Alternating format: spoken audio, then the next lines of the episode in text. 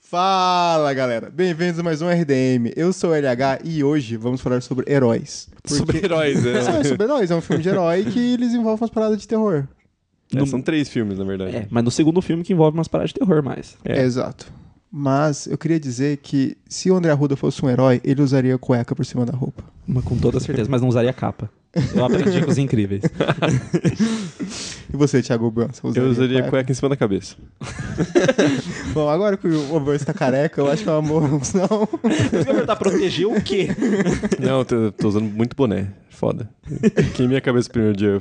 Eu fui, não, só, só uma anedota. Eu fui andar em Araucária, que é uma cidade aqui na região metropolitana de Curitiba, aí era pra demorar 20 minutos. Eu falei, ah, 20 minutos, de boa. Só que eu me perdi, eu andei 50. Aí eu queimei a cabeça inteira. Tava foda. No outro dia você começou a cair o pele, tá ligado? Não, nossa, descascou pra caralho. Tava triste. Só quem raspou o cabelo sabe né, que isso é horrível. Porra. Bem triste. Enfim, terror, heróis, depois recadinhos.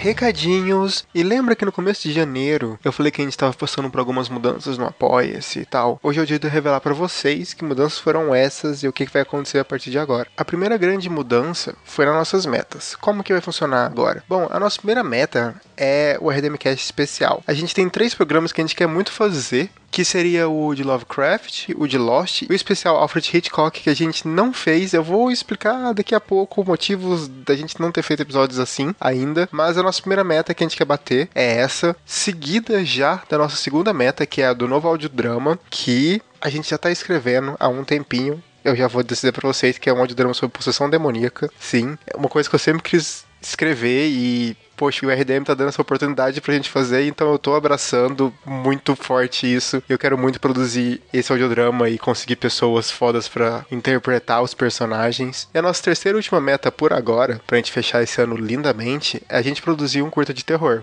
Não é um curta de terror qualquer. Os nossos apoiadores vão escolher uma história de algum em volta da fogueira e a gente vai produzir esse conto em um curta. É isso. É exatamente isso. São essas nossas três metas que são muito fodas e a gente quer bater elas o mais rápido possível. Então agora você pode se perguntar: Ah, mas LH, por que vocês não fizeram isso ainda? São coisas que vocês já fazem, que vocês estão produzindo e tal, já fizeram até um audiodrama. Então, lembra que eu falei que eu tinha coisas para explicar? Sendo que lá vem história. Temos um problema de agenda no RDM desde o ano passado e que a tendência esse ano é piorar. Infelizmente, a gente não vive do RDM, mas ele ocupa boa parte da nossa semana, do nosso mês. Nosso maior problema agora é a edição. A edição ela ocupa em torno de 15, 20 horas por semana pra gente conseguir entregar o programa pra vocês na quinta-feira. O que nunca atrasou e a gente não pretende atrasar. Já viramos noite editando e eu garanto pra vocês que não tem nada de romântico em virar uma noite trabalhando.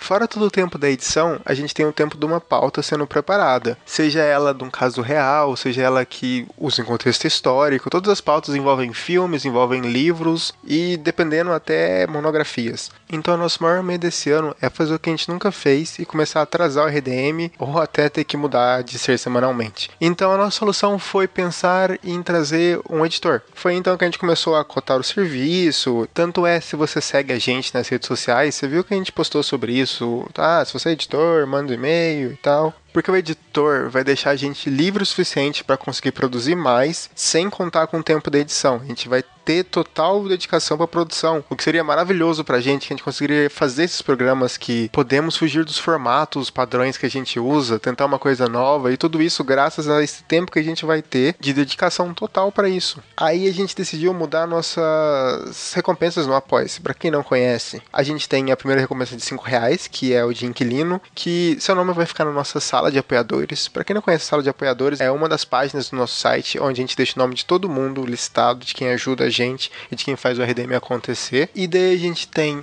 por 15 reais o inquilino do quarto secreto, que ele vai receber as recompensas anteriores.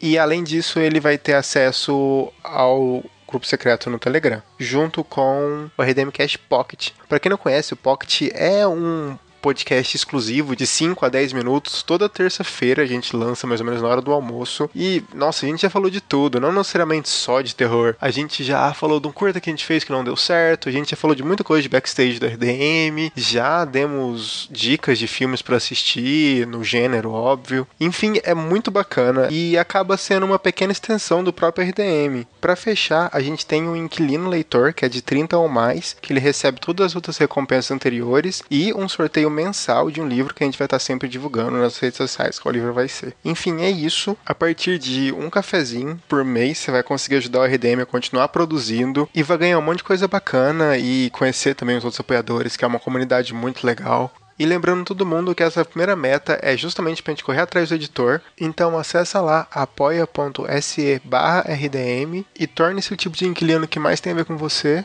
E a gente se encontra no grupo secreto do Telegram, certo? Bom programa e um beijo.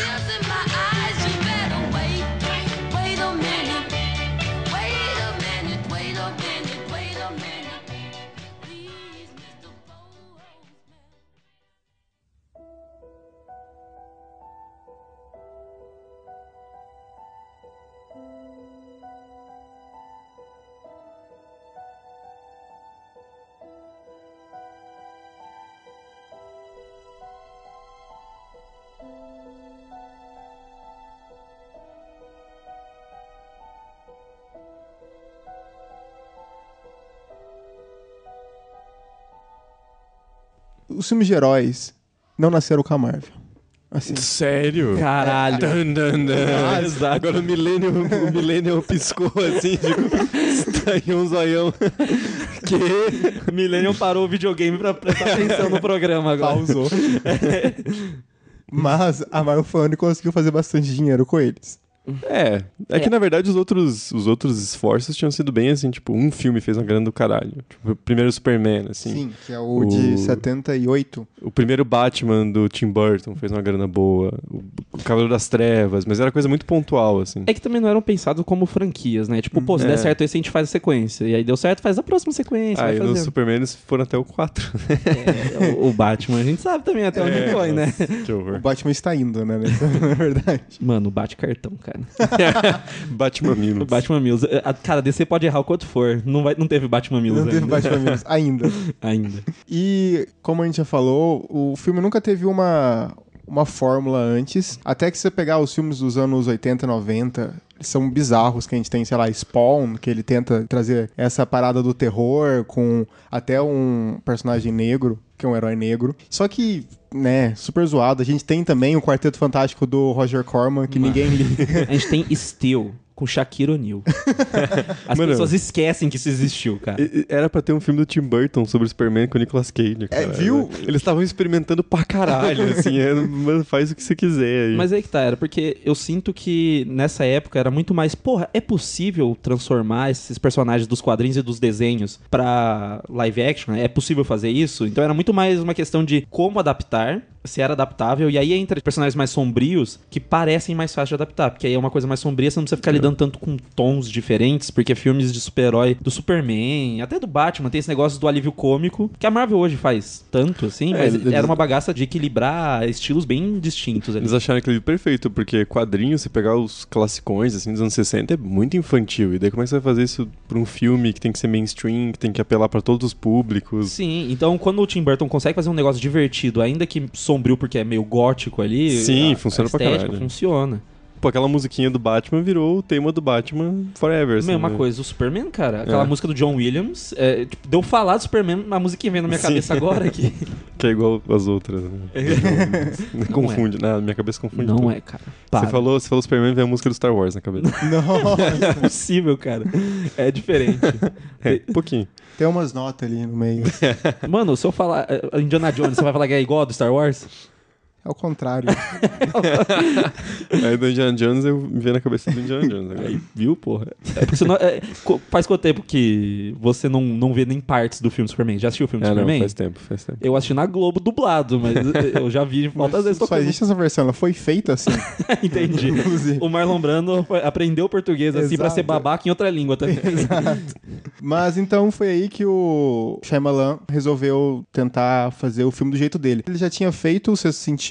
Então ele já tinha um dinheiro, até um nome pra tentar fazer uma coisa, não vou falar diferente, mas pra tentar fazer outra coisa. É, foi bem um, um depois do outro, né? Então o cara fez dinheiro pra caralho pro estúdio, foi indicado ao Oscar, falaram, tó essa grana aqui, brinca. É, eu sinto que ele tinha já o roteiro do, do Corpo Fechado e com... Eu, eu acho que quando tá saindo do seu sentido, ele já tá começando a trabalhar em Corpo Fechado. Eu acho que é o tipo Sim. de coisa que só aumentou o orçamento, Não, sabe? pra ser sentido, saiu em 99, Unbreakable em 2000 já, é, muito tipo, tem, perto tem um pelo outro. menos um ano de produção. ali. Não, é o projeto de paixão dele. É, era uma coisa que ele queria fazer mesmo. Dá pra ver até hoje, né? Já que ele foi. Já que ele foi retomar depois. né?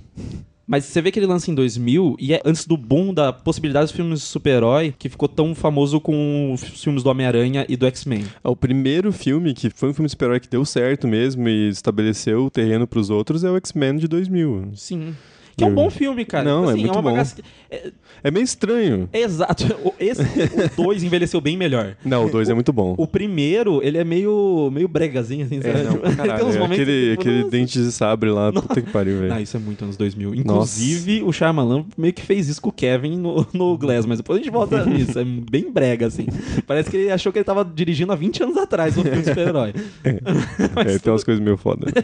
Mas é muito massa você ver que ele conseguiu ter uma noção à frente do seu tempo de fazer filme de super-herói realista. O que o- depois o Nolan ficou famoso por fazer com o Batman, né? E ainda assim é mais realista do que o Nolan fez com o Batman. Que a gente pode pegar até o Watchman, que é conhecido por Sim. causa de ser assim e tal. Mas quando foi pro cinema ficou completamente estilizado porque Sim. ficava retomando aquela linguagem dos quadrinhos. Mas é né? que o Watchmen é diferente, cara. O Watchmen, ele, pega muito mais, assim, o, o, o estilo de quadrinho subverte pra uma coisa mais, entre aspas, adulto. O Unbreakable e o Batman é um estilo, assim, mais um passinho de suspensão de descrença pode ser real. Sim. Entendeu? É aquela coisa, principalmente o Batman do Nolan, porque é um cara que não tem poder levando porrada e dando porrada, né?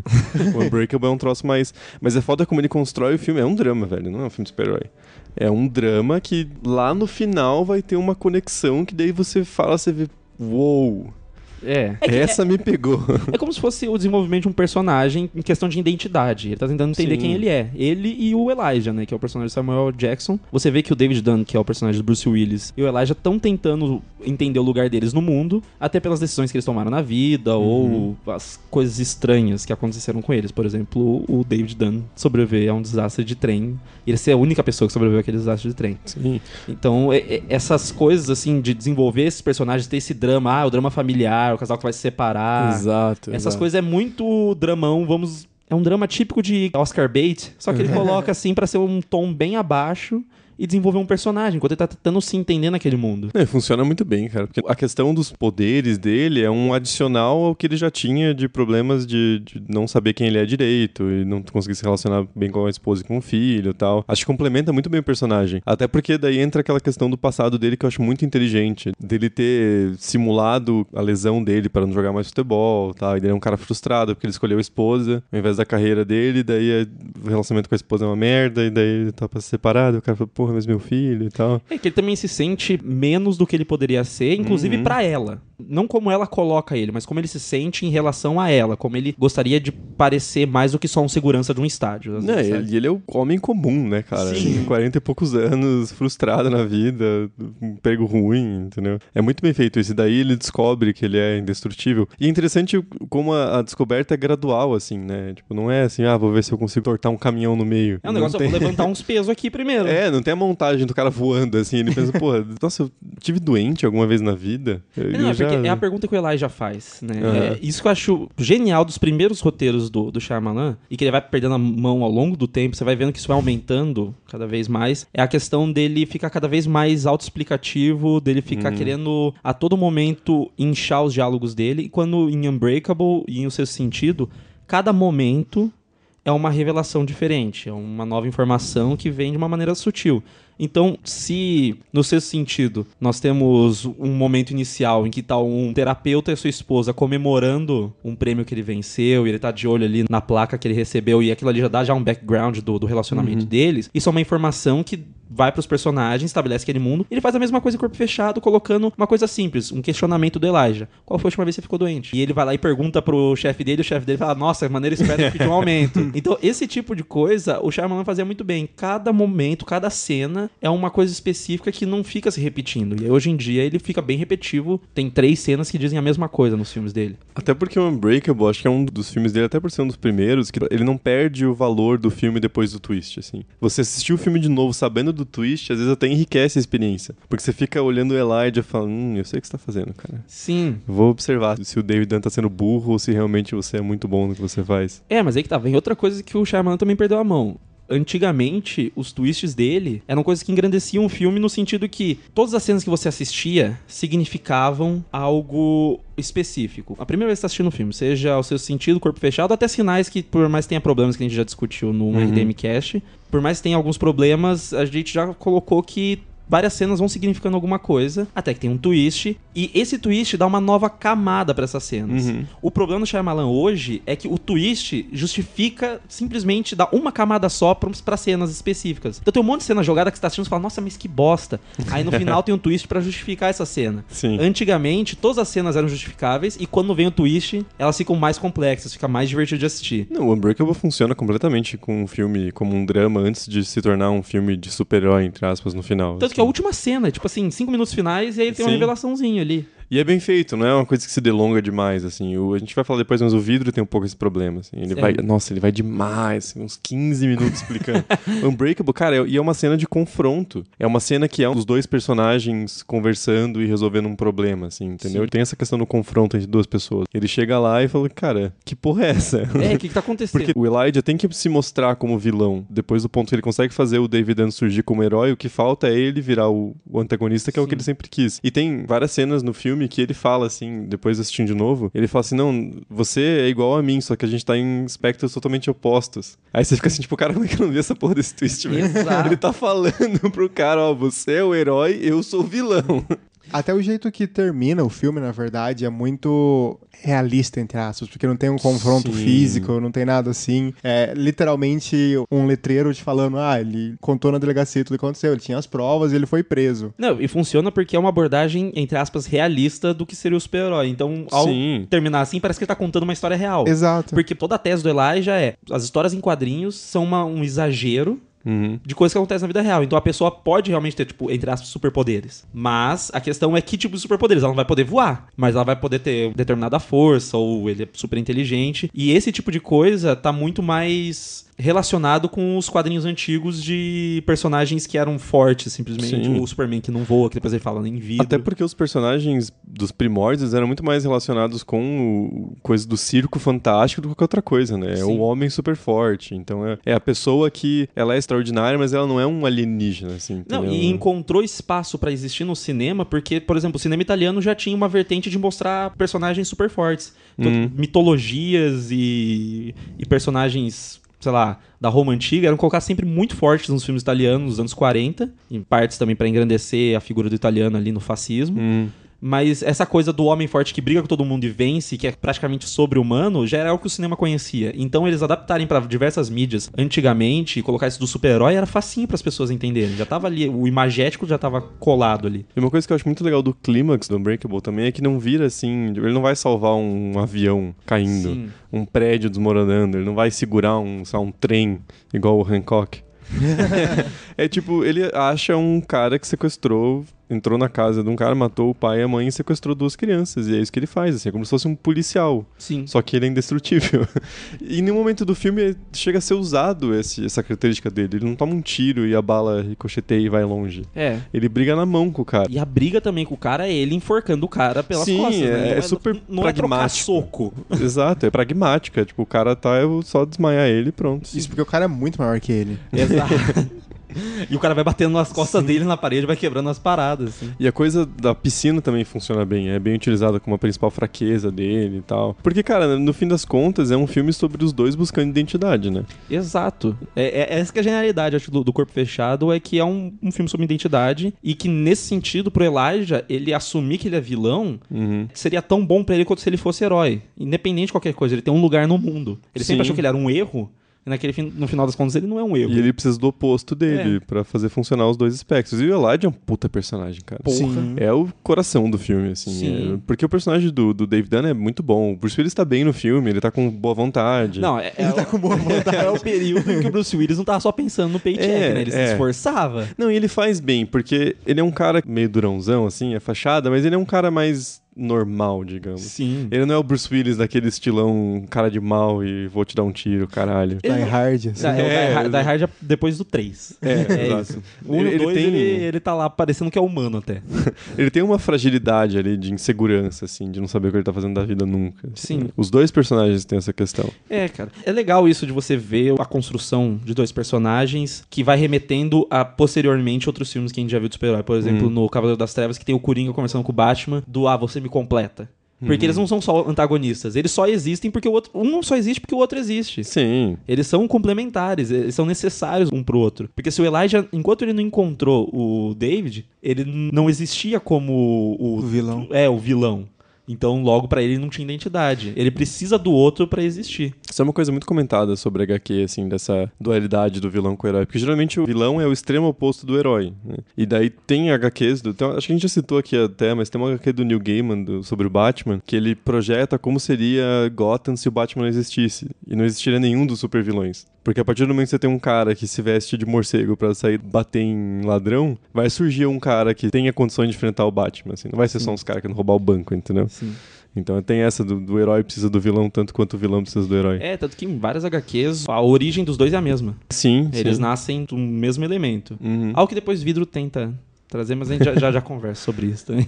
Mas, porra, aquele, cara, aquele finalzinho do Unbreakable, They Call Me Mr. Glass. Não, mano, cara, arrepia até os pelos do cu, velho. arrepiou, cara. Acho que é a quarta vez que eu assisto esse filme. Sim, pô, velho, eu fiquei They tipo, call me. Mr. Glass. Mano, por que você para pensar Senhor Vidro, Doutor Vidro? É um nome meio bosta falar em português, Sim, certo? é, mas Mr. aí ele Glass- fala, e mesmo eu lendo a legenda, Mr. Glass, tipo, Senhor Vidro, Doutor Vidro, eu fico, velho, Doutor Vidro é foda pra caralho, mano. Puta que eu pariu, que nome foda. Até porque o Samuel Jackson tá foda no filme, cara. É, Sim, cara- mas ele tá bem sempre, né? É muito Exato. raro. É. é que assim, ó, ele tem alguns filmes hoje em dia que eu acho que ele tá mais sem. É sem tipo o Morgan. Freeman, velho. O cara aparece todo, todo filme, todo ano, só pra pegar o paycheck ali É, e falar ele umas frases de efeito. Deus. Ele tá.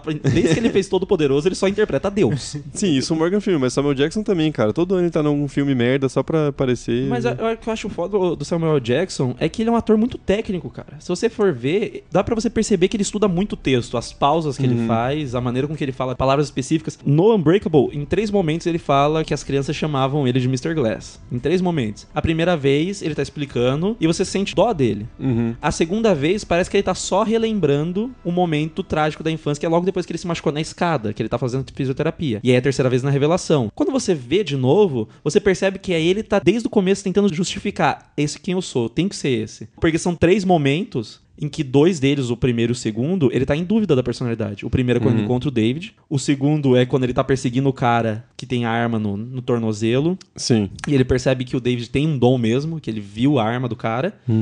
E é quando ele tá reafirmando pra ele, tipo, they call Mr. Glass. É como se ele estivesse relembrando. Então, esse tom, essa maneira com que ele fala, você vê que é um cara que estudou o texto. Ele sabe o jeito que ele vai passar a mensagem pra você. Não, e o filme tem 18, 19 anos e parece que o Samuel Jackson ainda tá olhando no fundo da tua alma, cara. É um troço assustador, assim, Assustador. aquele, aquele olhão esbugalhado, assim. Assustador, cara. Pô, ele tem Porra. mais de 60 anos já, né? Sim. Nossa, sim. Não, e é um filme que envelheceu muito bem, cara. Você assiste Sim. hoje em dia. Até porque ele é um filme, de certa forma, um pouco revisionista de super-herói quando não tinha nem filme de super-herói ainda. Exato, isso que é mais maluco. Se se esse filme fosse lançado hoje em dia, eu acho que seria muito mais bem sucedido do que na época. Porque ele tava meio que lidando com um, gênero que não existia ainda. Mas Assim, tanto que o. Assim, eu acho que vidro vai fazer uma graninha. Fez, Já fez. fez, né? Não, mas tipo é. assim, uma grana a mais, porque eu fui agora na segunda semana Uhum. que lançou o filme e tinha bastante gente na sala. Ah, uma até sessão porque é das um- 9 horas da noite legendado. É um mês meio morto também, né? Sim. Então, mas, tipo assim, eu acho que é um tipo de coisa que a galera quer ver. Fala, ah, não, tem negócio de super-herói, alguma coisa assim, a galera Uhum. vai ver. Até porque o pessoal quer ver um negócio diferente também, né? É, tanto que o Unbreakable, a ideia sempre foi fazer uma sequência, ele tinha até desenhado como ele ia tratar o Mr. Glass ia escapar do, do hospício, ir atrás do David Dunn e tal, e o David ia estar numa uma carreira, entre aspas, de super-herói, ia fazer esse conflito, e daí o filme não fez dinheiro e o estúdio falou, não. Não vai, não vai rolar. Vamos pegar esse teu outro roteiro aqui que você tem pronto aí, filma pra nós aí. Mas aí tá, tem uma história aí que o Kevin, personagem James McAvoy em Split, já era pra ter aparecido no Unbreakable. Que tem um primeiro Será? tratamento no roteiro, que era pra ser um filme de duas horas e meia, e que teria uma figura parecida com a do Kevin. Não ia desenvolver, ia ser como se fosse assim, tipo, ah, existe alguém que é tão forte quanto você, mas que advém de uma questão da mente igual o poder do Mr. Glass.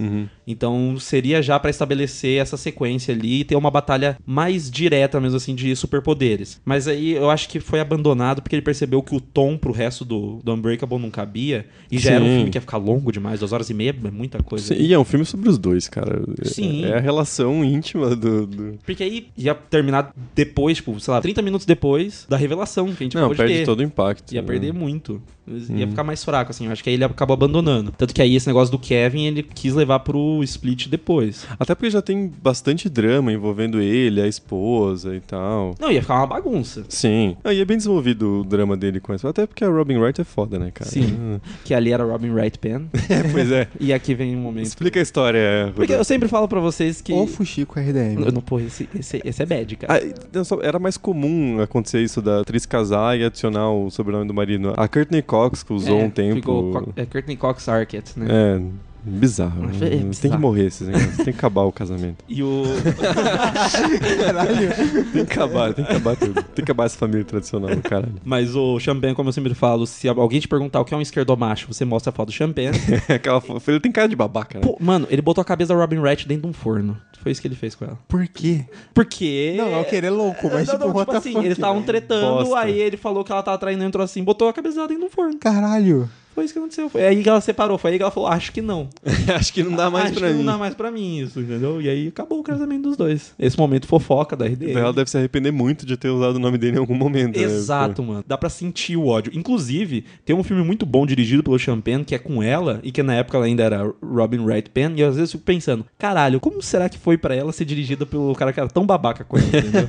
Deve ter sido uma, experiência maravilhosa. Assim, né? Tudo que ele vê, quem manda é que sou eu, porra. É, o filme é meu. Deve ter sido, nossa, experiência incrível, coitada, velho. Mas Grande de qualquer Champagne. jeito. Esse foi o momento fofoca, pessoal.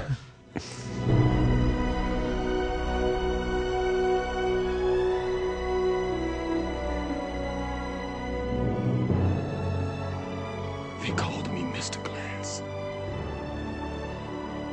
Mas só pra a gente terminar de falar de Unbreakable, tem uma bagaça que eu acho foda, que nos três primeiros filmes do Shyamalan era assim. No A Vila também, mas coitado, A Vila pra mim é um filme que é muito melhor do que a galera pintou ele. O, o twist é uma bosta. Eu, eu nunca vi e nem quero. O twist Ah, é uma... cara, mano, o twist, o twist não faz sentido. Sabe? Tipo assim, você tá assistindo lá o filme e aí você fala assim, você vai, vou ver de novo pra, né, ver as pistas. Aí você vê dois personagens que sabem da revelação final, mas que conversam como se eles não soubessem. Ah, Aí você é fica tipo, bem mano, mal feito, assim. Mano, para.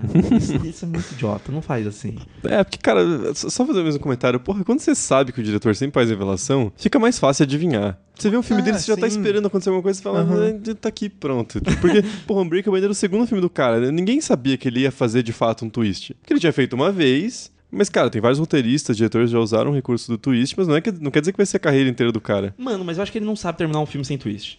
Você vê The Happening, Pois é. o filme só para de acontecer. Tá lá assistindo, aí tipo, para. Para de happening. Nossa.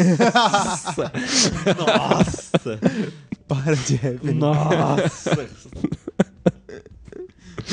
Horrível, cara. Essa- Corta o microfone. Igual a The Happening. Não, não é. Não, eu tenho mais. Cara, por que corpo fechado? Eu não tô nem criticando a tradução. Eu quero saber se vocês entenderam. Não, corpo fechado é porque é a pessoa que não se machuca.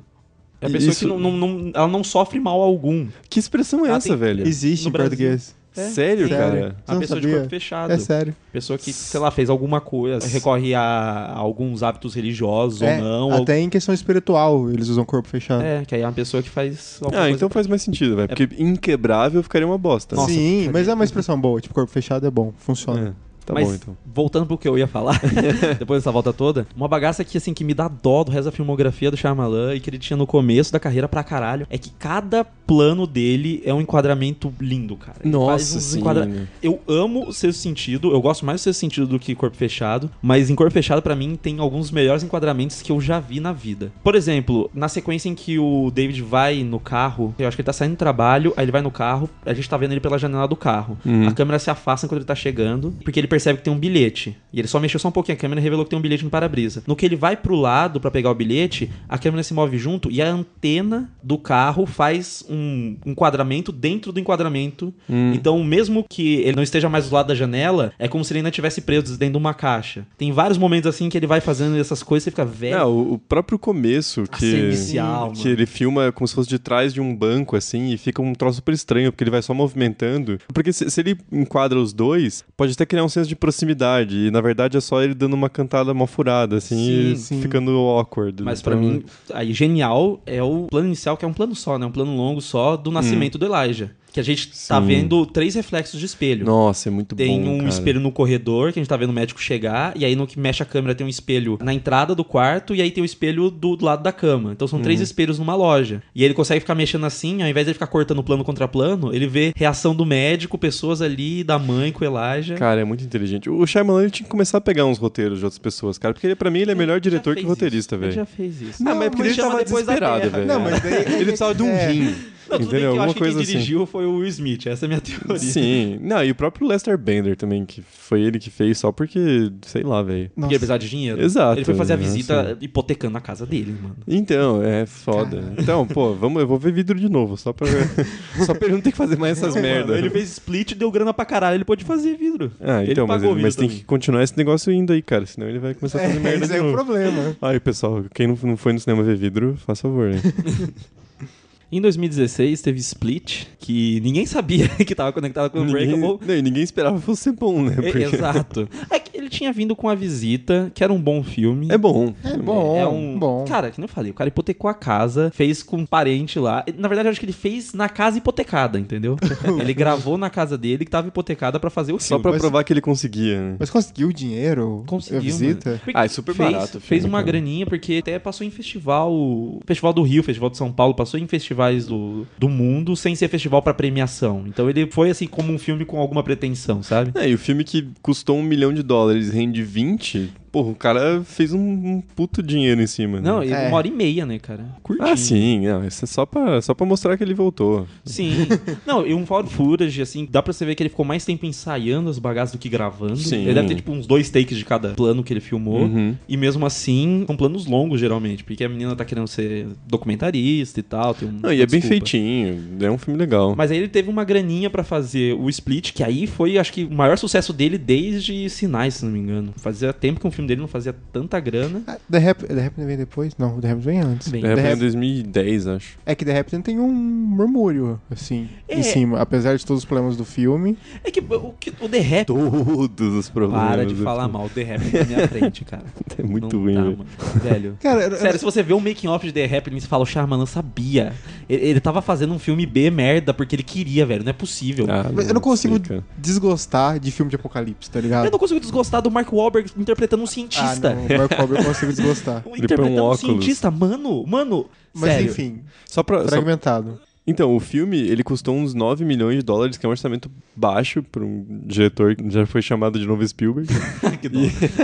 e ele rendeu 138 milhões na bilheteria americana. Mano. Mundialmente foi quase 300 milhões, né? Que uma que é um grana filme foda. de câmara, praticamente, né? Um negócio pro cara. Começa o filme ele prendendo as minas Uhum. e Que é uma cena muito boa, aliás. muito boa. Eu, eu tenho um problema com ela a primeira vez que eu assisti. Eu tive um problema com ela. Das outras vezes que eu sabia pra onde tava caminhando, eu não achei tão problemático. Porque a primeira vez que eu assisti, eu fiquei, mas que esquisito. Por que, que ele meio que ignora a presença da. Eu esqueci o nome dela, da, da Anya Taylor Joy. A Casey. Isso, a Casey. Por que, que tá meio que ignorando a Casey ali? Aí depois tem toda a explicação do fato dela Uhum. já ter passado por um trauma e que ele tá ali no carro, na verdade, pelas outras duas. E que ele não esperava que ela fosse estar junto. né? Exato, então, tipo, é uma gasta assim também é inesperado pra ele, mas ainda assim, a primeira vez que eu assisti não funcionou tão bem, mas a segunda e a terceira vez agora que eu vi, é muito massa a montagem e a maneira com que ele vai caminhando pra ficar tensa aquela cena ali. E ele filma de dentro do carro, então você tá na visão da Casey, vendo o que tá acontecendo. Você vê só o pai da menina caído no chão e um cara entrando no carro. Não, é, é muito boa, principalmente quando elas acordam lá e a Casey não era bem amiga delas. Uhum. Ela tava ali convidada, meio que obrigaram a menina a convidar aqui. Famoso colega. É.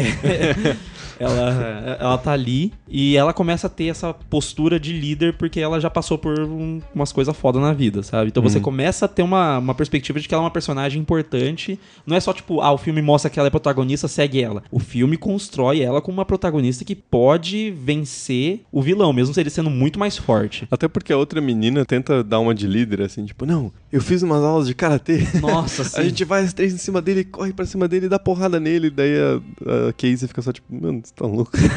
Olha o seu tamanho. Você viu aquele cara? E é um filme que consegue criar tensão claustrofóbica, principalmente. Sim, é, to- é totalmente outro clima, cara. É um suspense do começo ao fim. assim. Ele, ele começa com uma cena super tensa. Sim. Ele é construído como um- uma situação de, de escapar, assim. Que aí é o momento em que a trilogia, né, Corpo Fechado, que ainda não era trilogia e ninguém sabia que tinha relação a Corpo Fechado, vai tendo esses elementos do filme de terror. Já que ele tá fazendo um filme de monstro, praticamente. É basicamente um filme de monstro. Só que aí, como ser humano, ele consegue criar essa, esse ambiente de filme de terror. Alguns sustos, alguns momentos em que a fotografia consegue colocar o Kevin nas sombras quando ele tá perseguindo elas. Não, é muito bem dirigido. Tem uma cena que eu gosto muito, cara, que é bem no começo, quando elas são sequestradas, que faz um plano absurdamente simétrico, parece até um filme do Wes Anderson, enquadrando o quarto onde elas estão, e tá a Casey de um lado e as duas do outro lado. E é super simétrico, só que fica uma de cada lado, parece que tem uma parede dividindo as três. Sim, entendeu? verdade. Porque a Casey não tem relação nenhuma com as outras duas. É verdade. Então ele vai evidenciando essa diferença de personalidade dela.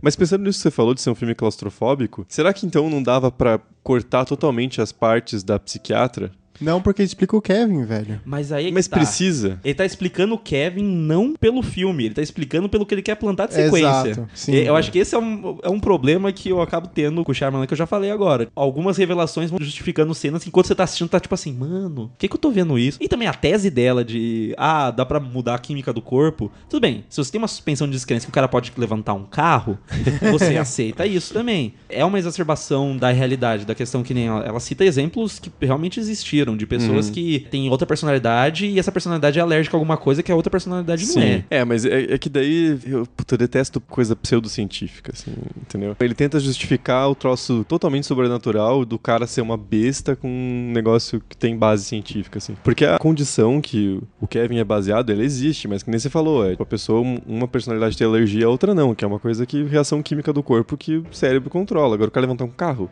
porque Não, ele aí, quer. Mas é que tá. Aí, de novo, só funciona quando tá incorporado ao, ao universo corpo fechado. Sim. Aí só funciona na revelação.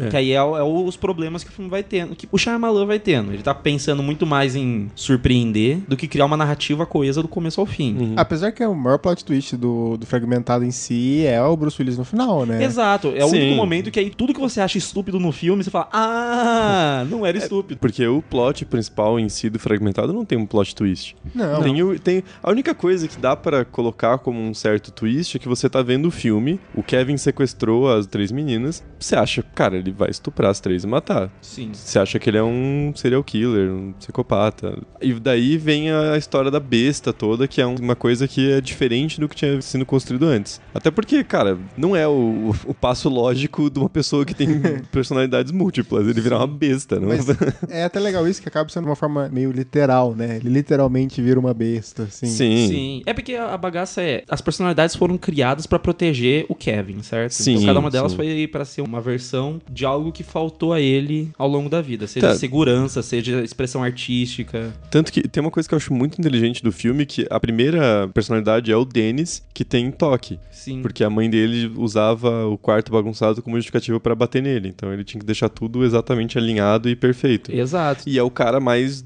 durão, assim. É o cara que, quando eles querem sequestrar as minas, quem vai sequestrar é o Dennis. Mas aí que tá, como as personalidades sabem da existência uma da outra, Uhum. daí que vem a necessidade de ter uma maior e mais forte, porque quando cada uma delas estiver ausente, eles sabem que pode sofrer por outra coisa dos abusos da mãe. Por mais que a mãe não esteja mais ali. Uhum. Mas é como se fosse assim, a qualquer momento pode surgir a outra personalidade. Se eu estou aqui como Patricia, pode chegar minha mãe e querer bater em mim porque eu não arrumei meu quarto. Aí ele vira o Denis. Ah, mas se eu tô como Denis aqui, pode chegar aqui minha mãe e começar a brigar comigo como se eu fosse querer roubar o lugar dela. Porque às vezes tem uma coisa assim meio de controladora, assim, de, de tentar infantilizar a pessoa que tá sendo abusada pelos pais. E aí vem a personalidade da criancinha, esqueci do nome. Do Hedwig. É, Cara, é muito bom. Cara, fa- pau no cu do James, do James McAvoy, velho. ele faz o troço mais típico pra imitar a criança, que é a linguinha presa, e funciona. Cara, mano. Funciona muito bem. O maluco tá enorme e ele faz uma criança de 9 anos. Cara, é uma criança de 9 anos, velho. E eu não sei se no roteiro também tem o, o jeito do etc, por exemplo, e tal. Porque eu não cheguei a ler o roteiro de Split, mas é- são coisas muito bem encaixadas. De criança mesmo. Sim. Tipo, criança vê uma palavra e acha que encaixa. Cara, ele falando, etc., a todo momento, me lembrou Inigo Montoya no The Princess Bride.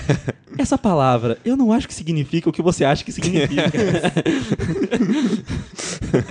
É muito bom. E, e até funciona muito bem pro filme em relação de plot, porque quando ele é Dennis ou Patricia, a relação é outra com a Casey, com as outras meninas, porque ele é mais velho e tal, ele tá no controle. Quando ele vira Hedwig, até o jeito que ele olha pra ela é assim, um moleque de 9 anos vendo uma, uma menina mais velha, bonita, ele fica um beijo dela. Sim. tipo, E nesse sentido, aí o Shyamalan também retoma a velha forma de saber enquadrar cada uma das personalidades de uma maneira diferente. Não é só o Sim, James McAvoy sim. ali fazendo a atuação dele, mas se é uma personalidade mais forte, ele enquadra de, de baixo pra cima. Ele Uhum. tenta deixar ela mais engrandecedora. Enquanto o Hedwig, se ele tá agachado, a câmera acompanha como se ele fosse um ator mirim. Sim. E a Patricia tem uns movimentos de câmera mais suaves, assim, Sim. é uma coisa mais calma. É, o- muito Nossa. bem feito. Ele, ele faz uma mímica para as E aí- personalidades. E aí que entra a questão, tipo, da fera. É uma personalidade necessária pra proteger todas as outras personalidades. Então é por isso que ele cria esse alter ego aí que é mais forte do que todos, porque ele pode proteger de qualquer coisa. Ele é todos ali se ausentando pra que a fera apareça, é porque a personalidade que é forte em todo sentido, que nunca, jamais ia apanhar da mãe, jamais ia sentir dor, jamais ia passar por qualquer situação daquele jeito. Porque eles se autodenominam como horda, que é o pessoal que segue a besta, né? Sim. Porque tem personalidades que lutam contra ela também, né? Eles têm, Exato. eles têm, até tem uma discussão sobre a luz, que é a pessoa que tá tomando conta no momento. É bem legal. E a discussão da cabeça do Kevin é bem interessante até. Sim, mas é que tá, é uma bagaça muito legal de você perceber como a ausência de todos faz com que a besta surja, mas quando tá cada um brigando pra ver quem vai tomar lugar é quando o Kevin tá mais assim instável. Então quando todo mundo se ausenta, aí a besta pode assumir, é o momento em que ele tá pleno, ele tá forte, ele sabe da existência de todas as outras personalidades, ele tá no comando daquilo ali. É, E como o Dennis e a Patricia se juntam pra expulsar o Barry, que era meio que o líder, assim, Sim. né? Que tava sempre no comando, porque era o cara mais calmo, era, ele é estilista É. e tal. E daí ele vai deixando os outros brincar de vez em quando, assim. E o Dennis e a Patricia cooptam o Hedwig, que é uma criança, assim, né? Só você vai poder ficar mais tempo. Meio que trocando com Sim. o Hedwig, as coisas tipo, ah, você vai poder brincar um pouco aí na luz, você vai poder receber a fé. Cara, a cena da janela é sensacional, Muito boa. Que ele fala, ah, eu tenho uma janela no meu quarto, dela fica tipo, caralho, tem uma janela, eu posso fugir. Eu posso fugir. Aí ela chega, é um desenho de uma janela. Aí ele mostra assim, ah, agora tá aberta. E daí se eu puxar assim, é o desenho de uma janela fechada. Essa cena inteira é perfeita, principalmente quando ele dança. o James McAvoy dançando nessa cena. É, é Cara. uma coisa que você fala assim, velho, isso não tá acontecendo. Eu, eu É dormi e não percebi.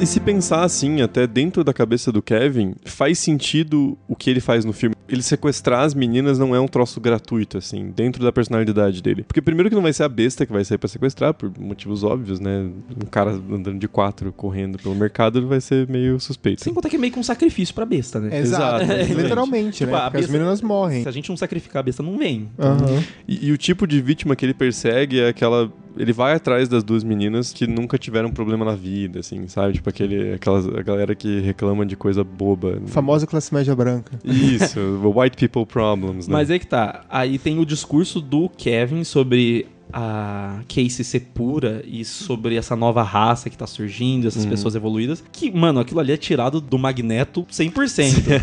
aquilo ali é Magneto puro, falando sobre é, essa é o próximo passo evolutivo, essas pessoas elas são menores que a gente, essas pessoas estão subjugando a gente. É, Então, a própria psiquiatra trata como se fosse uma mutação superior. Sim. assim, como se fosse, sei lá, uma nova espécie vindo pra substituir os Neandertais. E aí, assim. essas coisas assim não é um problema, porque a gente já viu já em outros filmes, entendeu? A gente já acompanhou já em outros filmes, gente já tá acostumado com esse tipo de pseudociência. É, o problema pra mim é que tem uma quebra de tom ali. Você tá naquela situação de, de suspense, tanto que, cara, o filme inteiro se passa em um dia, dois no máximo. Sim. E você tá ali junto com as meninas dentro do quarto e tal. E aí tu fica cortando toda hora pra fora com a médica. E é sempre uma coisa muito explicando pra você o que tá acontecendo. E daí aparece o Shyamalan no meio do filme do nada. Ah, como- mas sempre. Ah, mas assim, mas no Unbreakable é uma cena super curta que ele é o Mas- cara que tá entrando no estádio. Ali ele se inventa de ser o porteiro comendo frango. Mas é né? bizarra aquela cena do. Aquela Vamos cena é voltar uma merda, não faz Não sentido faz nenhum. sentido nenhum, porque se fosse o, o Bruce Williams achando o cara que tem uma, uma arma, beleza. Mas é tipo, eu acho que você tem uma arma, para aí, aí ele, ele investiga, não, não tem nada, aí ele entra. Não, era pra ser drogas, Não, né? não, não era arma. É, é era droga. droga, é aí verdade. Ah, não, tá. essa cena eu acho boa. Tô falando uma merda a cena do Split que aparece o Shyamalan. tá eu nem comendo lembro qual que é a cena do Split. Ele tá comendo frango, daí ele discute com a, com a psiquiatra, que ela fala, ah, você tá comendo frango, esse negócio de merda aí faz mal. Do e daí... Hooters. Porque ele tá só ajudando ela, Nossa, eu vou a comprar ver a mini chicken câmera. quando eu sair daqui, só de raiva agora. ela tá- ele tá ajudando ela a ver a câmera de fora do prédio pra mostrar, o ver se o Barry passava em cima do lixo ou não, porque o Dennis tem toque dela, queria ver qual acabar. personalidade tava no comando. Mas eu acho bom o, quando, né, a gente vai falar de inglês daqui a pouco, a aparição dele em inglês é muito boa, porque pelo menos, Nossa. pelo menos quebra o negócio, que é engraçado que tipo, muita gente ficou se perguntando, ué, é o mesmo personagem? Sim, mas ainda E aí pelo menos assim- ele justifica. Ah, não, mas é a melhor aparição do. Do, Do Shyamalan. do. Shyamalan na É, porque carreira ele dele. não faz nada, né? Do- depois dele se colocar como salvador do mundo em A Dama na Água, qualquer coisa é melhor. É, ele não atrapalha o filme. pelo Exato, menos, ele só né? faz um comentáriozinho ali. Ele não tem timing cômico nenhum pra falar, tipo, pelo amor de Deus, deixa seu pai caminhar. Ele não tem timing cômico. Ele não tem timing cômico nem no split pra falar que ele gosta de pedir frango do Hooters por motivos óbvios. Ele não, não- não- ele não sabe ser ator, mas não sei porque ele quer ser. Porque ele que manda. Não sei se sentido até funciona, ele é o médico do, do molequinho. Até funciona ele só ler o texto lá falando assim: ah, eu tenho uma notícia aqui eu acho que ele foi abusado. Por que, que você. É, foi você que aconteceu, mãe? Foi- foi- Nos sinais, ele é o cara, o médico lá que deixou. De novo, ele achou que ele era falhou, mais do que então. devia. É, com certeza. Mas eu gosto muito da questão da personagem da Casey, relativa a ela, o fato dela ser pura, como o Kevin fala, na parte que você consegue entender os traumas dela ao longo Uhum. do tempo, e você tem uma noção, desde o começo, que ela é uma pessoa que já passou por coisas fodas, então Sim. ela tem um pragmatismo pra tudo aquilo. A atriz é muito boa. Porque ela vende, não é assim só tipo adolescente chata que fica num canto reclamando da vida, que pinta o cabelo de preto. Sim. Ela vende como uma pessoa que realmente não se encaixa porque ela teve uma experiência de vida totalmente diferente das outras. Só que aí eu não gosto dos flashbacks. Eu acho que eles atrasam muito o filme. Uhum. Eu acho que eles são bem óbvios e repetitivos. E muda muito o tom também. E muda muito o tom. Tipo, tá acontecendo um negócio, corta pra um flashback. É que sabe o que é foda?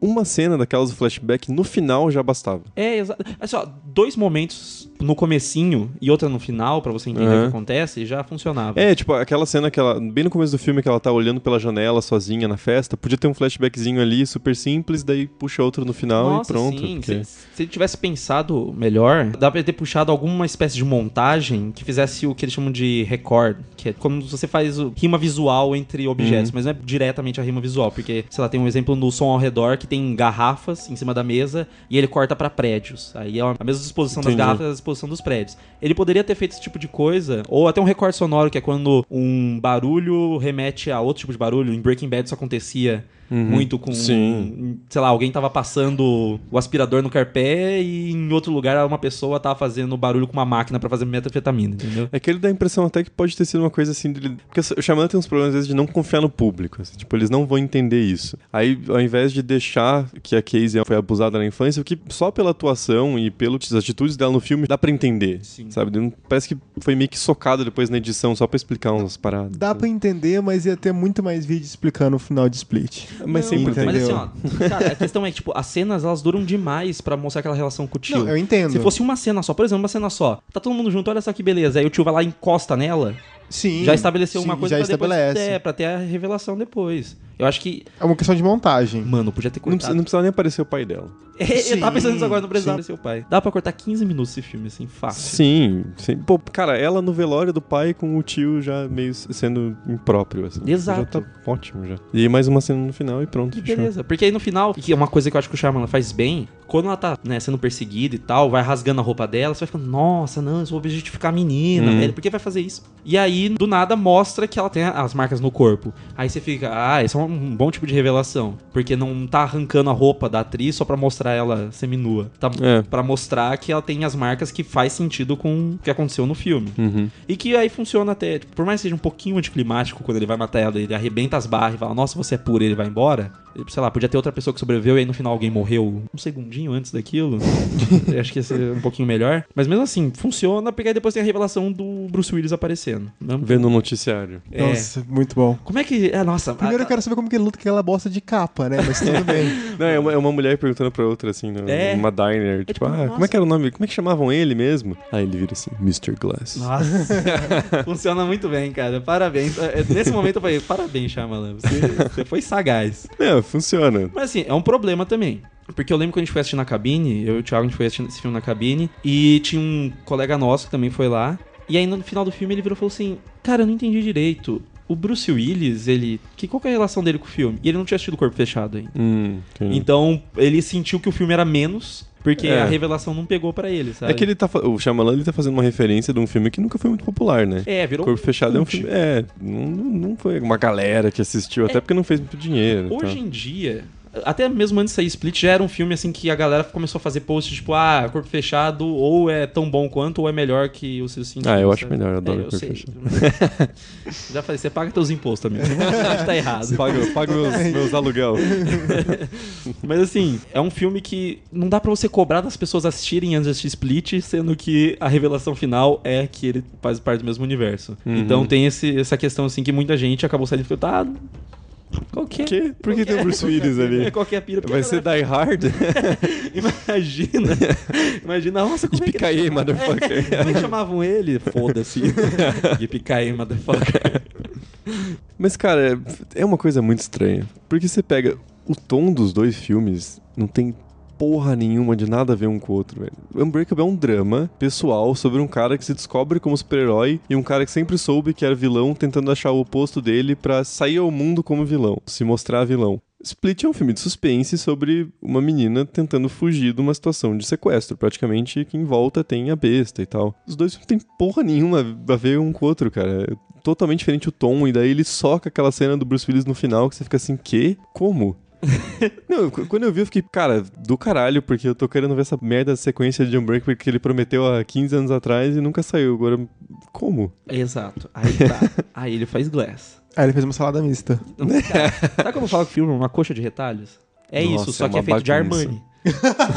é isso, é como se pegasse um terno Armani e cortasse e fosse fazer. Não vai ficar bom, cara. Pode ser Armani ainda uma coxa de retalhos, cara. É, é esse que é o problema. Tem um monte de ideia muito foda. Então os negócios que assim, Sim. essa cena é muito boa, essa ideia aqui desse personagem é muito legal, isso é muito legal. E aí no meio tem um buraco ali que você fica, mano. Posso falar uma coisa desde agora? Eu entendi como uma pessoa que não gosta de dama d'água se sente. Eu- É porque você gosta dessa porra, né? Não, eu, eu vou dar um exemplo. Dama na Água tem, tem um personagem que ele, ele gosta de filmes de terror e tal, e ele começa a meio que dar uma explicada no filme. Eu acho Sim. divertido. Mas, depois da quinta vez que o Mr. Glass faz referência a HQ, eu Nossa. só queria bater nele. É só tipo, mano. Mas aí que tá. Eu sinto que partes do roteiro de Glass estavam prontos desde Unbreakable. Com certeza. E aí ele esqueceu que existiu a Marvel e que todo mundo já conhece um monte de coisa de HQ. É, primeiro, as únicas coisas que eu não gosto no Unbreakable são quando ele quer socar coisa meio de metalinguagem, assim. Ah, tipo, mano. no comecinho, quando ele fala de, sei lá, tantas mil HQs foram produzidas no mundo, não sei o que, pra quê? Não, mas é que eu sinto. Desnecessário. Sei lá, eu sinto que pelo menos no Unbreakable, na época que ele tá falando, as pessoas ainda, tipo assim, É. vamos consumir esse tipo de coisa. Sim, eu quero mas- saber. É porque ele tá querendo reforçar desde o começo que não é uma história só um, um arco Sim. de herói de, de drama. Não, eu entendo, mas sabe? não é, não é nem isso só. Por exemplo, a explicação do Elijah pra ter existido em algum ponto seres poderosos e daí HQ distorceu e tal, eu já acho um pouco merda. Cara, assim, eu não então- acho. Não, mas é que, assim, é que a questão é, pra mim, daí fica super repetitivo no Glass. Sim. Ah, sim. O, o princípio que, assim, Unbreakable não me incomoda, mas se tivesse mais um incomodar. Porque toda vez que o David fica em dúvida, o Elijah liga e fala, mano, na HQ tal, Exato. acontece tal coisa. Mas acho que acontece umas três, quatro vezes no Unbreakable. E no Glass é direto. Tem uma só, que eu acho que é a última vez, é uma das últimas falas do Mr. Glass que eu acho que é boa, que a, a mãe dele pergunta, tipo assim, ah, mas você não sabia de tudo de HQ? É, não era De- uma edição É, limitada. daí ele fala, não, era uma história de origem. Legal. A única parte assim, porra, massa, mas o resto não precisa. A gente já tá nesse universo há muito tempo. É. É. No Unbreakable eu não reclamo de nada, até do começo e tal, da época que a gente tava vivendo, como a gente explicou. Mas agora no Glass é, É. totalmente jogado fora. Mas então, voltando pra parada da concha de retalho, o conceito da sequência do Unbreakable era o Mr. Glass estar numa clínica psiquiátrica e fugir, e daí virar aquela coisa de, de arco-inimigo dos dois, do David Dunn perseguindo o Mr. Glass, porque é um cara que superpoder dele, entre aspas, é super inteligente. E daí ele estaria planejando um outro ataque e daí ele tinha que parar. Né? Que poderia ser super interessante. Ali, como ele tem que socar o Kevin, ele fica no hospício. Mas o Kevin já tava desde o começo, como o André já falou, do, do primeiro tratamento do roteiro já ter o Kevin no Unbreakable. Então, aí que tá. Não Mas sei, é, que o cara. Kevin, é que o Kevin, pra mim, no primeiro tratamento de Unbreakable, ele é tão coadjuvante quanto o cara lá que invadiu a casa e matou os pais das Ah, meninas. entendi. Entendeu? O Ele Kevin não- seria o, Ele o seria um- vilão o Minion, É, basicamente. exato, Não, é só pra mostrar o cara Sim. pra usar depois. É, mas né? querendo ou não, no Glass, o Kevin acaba sendo um- uma espécie de Minion também. Sim, mas é que o problema... Todos os dois são. Cara, Esse que é o problema. O Glass, aqui ó, olha. Acabei de pensar numa parada. Sabe Dark Phoenix? O, o 3, o, o X-Men 3? Que tem. Alguém Sim, tenta o salvar. confronto final, né? É, o confronto final, é verdade. Você vai falar mal do filme que nem saiu ainda? Não, mas todo mundo sabe, é uma bosta. Não, não, não é que tipo assim, você tá adivinhando, todo mundo já sabe. É, não, é, olha, que, olha que eu via First Class e eu falei, nossa, vai ser uma bosta isso. Ah, olha aquele não. trailer de Não, cara, mas é- Phoenix é, é triste, complicado. assim. É. É igual falar, New, o, vamos lá, os, os Novos Mutantes, quando saiu o primeiro trailer, eu faço tipo assim, caralho, vai ser um filmão. Aí eles filmaram, tipo assim, ih, não, tá, a gente vai colocar umas cenas de comédia a mais. A gente já ouviu isso antes. Já, Entendeu? Então você já sabe o que vai Ah, não, acontecer. já sei, o próximo trailer vai vir com Queen. Depois de Apocalipse, não espera mais nada. Aquele Exatamente. Power Ranger gigantesco. Mas tipo, no confronto final tem a parte má lá tentando corruptar a Jean Grey lá com os Uhum. poderes dela e a parte tentando neutralizar. É basicamente a mesma coisa em inglês, entendeu? Não, isso é, realmente acontece. Pior que isso, a Casey é a viúva negra tentando suavizar o Hulk. Cara, eu quis. Ela só, só faltou, tipo, Não, não, aquela não. cena lá, tipo, de pedir a mãozinha lá Velho, pro Hulk voltar. Na- velho, velho. Eu, não, eu odeio chamá-la. Não, vou falar agora. Primeiro, que parece que mulher em filme, ela só pode ter trauma se ela foi estuprada. Mano, ela viu as minas ser comida. Era colega, ela ia no aniversário. Já, já tem uma ligação. Esse dia no Facebook, tá ligado? É. E daí, no terceiro filme, ela volta como se ela fosse alguém que importava. Um tem um filho, o outro tem a mãe. E tem uma mina que ele tentou matar, tá ligado? Ah, eu vou te ajudar. Velho, não faz sentido. Síndrome de Estocolmo. Sim, não, não tem síndrome de Estocolmo porque não teve relação. Tem um filme que mostra muito bem síndrome de Estocolmo, que é aquele As Fitas de Pugsy. É uma coisa assim, o nome do filme, que é um filme que fala sobre síndrome de Estocolmo. Ali não tem ligação nenhuma, porque o cara tinha 27 personalidades. Não, é claro que não tem ligação, não faz sentido nenhum. Não é faz sentido. piada, velho. não, não, eu só tô explicando. vai, tomar um, vai tomar um maracujazinho, cara. Não, eu calma, faço não, pra você. Ele, ele tá muito bravo. Não, eu tô muito- velho, é, mas nojento, assim, ó, é, nojento. essa- o LH Não, sim mas- é a minha personalidade puta com a dama da aula. Mas, mas é porque assim, se o David Dunn é desperdiçado no filme e ele é desperdiçado pra caralho, a Casey é assim, tipo, mano, pra que você trouxe a atriz de volta, cara? Deixa ela fazer outras coisas. Mano, sabe por Pelo quê? amor de Deus, Sabe por quê? velho. Porque tava ali escrito no contrato que ela tinha que voltar. Nossa, Caralho. mas dele podia arranjar É uma coisa absurdamente melhor, né? desperdiçado. não, mano, é que né? assim... É nojento, Por não é exemplo, desperdiçado. tem- tem umas Porque, bagaças porque que eu- assim, o filho do cara do, do David Dunn voltar, você já viu aquele ator em algum outro lugar? Não, o moleque nem existe, velho. Eu nem Então, sabia que era a velho. mesma pessoa. Mano, Pois é, parecia que tinha morrido Mas, moleque. cara, então achei foda-se muito agora. foda. Não, Gostei muito. Primeiro, achei legal. o- o- ele tá bem. Sim. Eu achei que ele tinha sumido porque ele não era bom ator. Eu achei que pô, só foi ator mirim, ator mirim não é Pois ator. Ele- eu até confundi um pouco ele com o ator do Sexto Sentido. Não, mano, ator sentido. Ele comeu todo o elenco. Não, não, quando eu era criança, né, cara? Pô, Comer gente morta. Eu comi. Ele comeu todas as pessoas mortas que ele viu na vida. Esse ator do Unbreakable, ele tá no Gladiador também. Ele é o Ah, filho da... É, ele é o menininho que é filho da, da irmã do Joaquim Phoenix. Não, mas tudo bem, é anos 2000 ainda. É, não, é o mesmo ano do, É. do Unbreakable. Então, mas daí ele volta milhões de anos depois, tá? Ok, a mãe Não, voltou funciona, legal. Funciona. funciona. Mas são pessoas que têm sentimento pelas pessoas que estão lá presas. É, a Robin Wright tava ocupada. Não pôde participar, né? Falou, ah, deu leucemia. Ah, mas é, é que também não tem, não tem espaço pro David você vai querer colocar a É, esposa pois do é, cara também. Não faz muito sentido. Mas aí É, tá. Até porque quem ajudou ele desde o começo que quis ajudar o menino, né? Era, era, era um arco muito simples, saber que ele ia virar um vigilante o filho dele ia ser o, Sim. a, a filha do Gordon do- no Batman, tá É. ligado? É Bárbara Gordon. Exato. Mas funciona muito bem porque ele é o que você vê mais questionando, assim, quando a psiquiatra começa a jogar as Não, paradas. mano, e e ele fica- funciona bem. A cena que ele vai lá pra tentar falar que o pai dele não é o vigilante e que ele tá ensaiando no carro, assim, as falas dele, cara, funciona. Tem um, um timing muito bom. Sim. Mas é que tá, porque eu não achei Glass um filme ruim. Eu acho triste. Não, é. Eu acho triste. Porque, tipo assim, você tá assistindo a bagaça, tem vários negócios de produção do filme, você fica velho. Isso é muito foda. No final do filme, contar as três pessoas, né? Os três que importam, entre aspas, pros personagens que morreram. Spoiler, as pessoas morreram. tá a Casey, tá o molequinho lá, como que é o nome dele? Ah, o- cara. O filho do David Dunn, o, o moleque Dunn.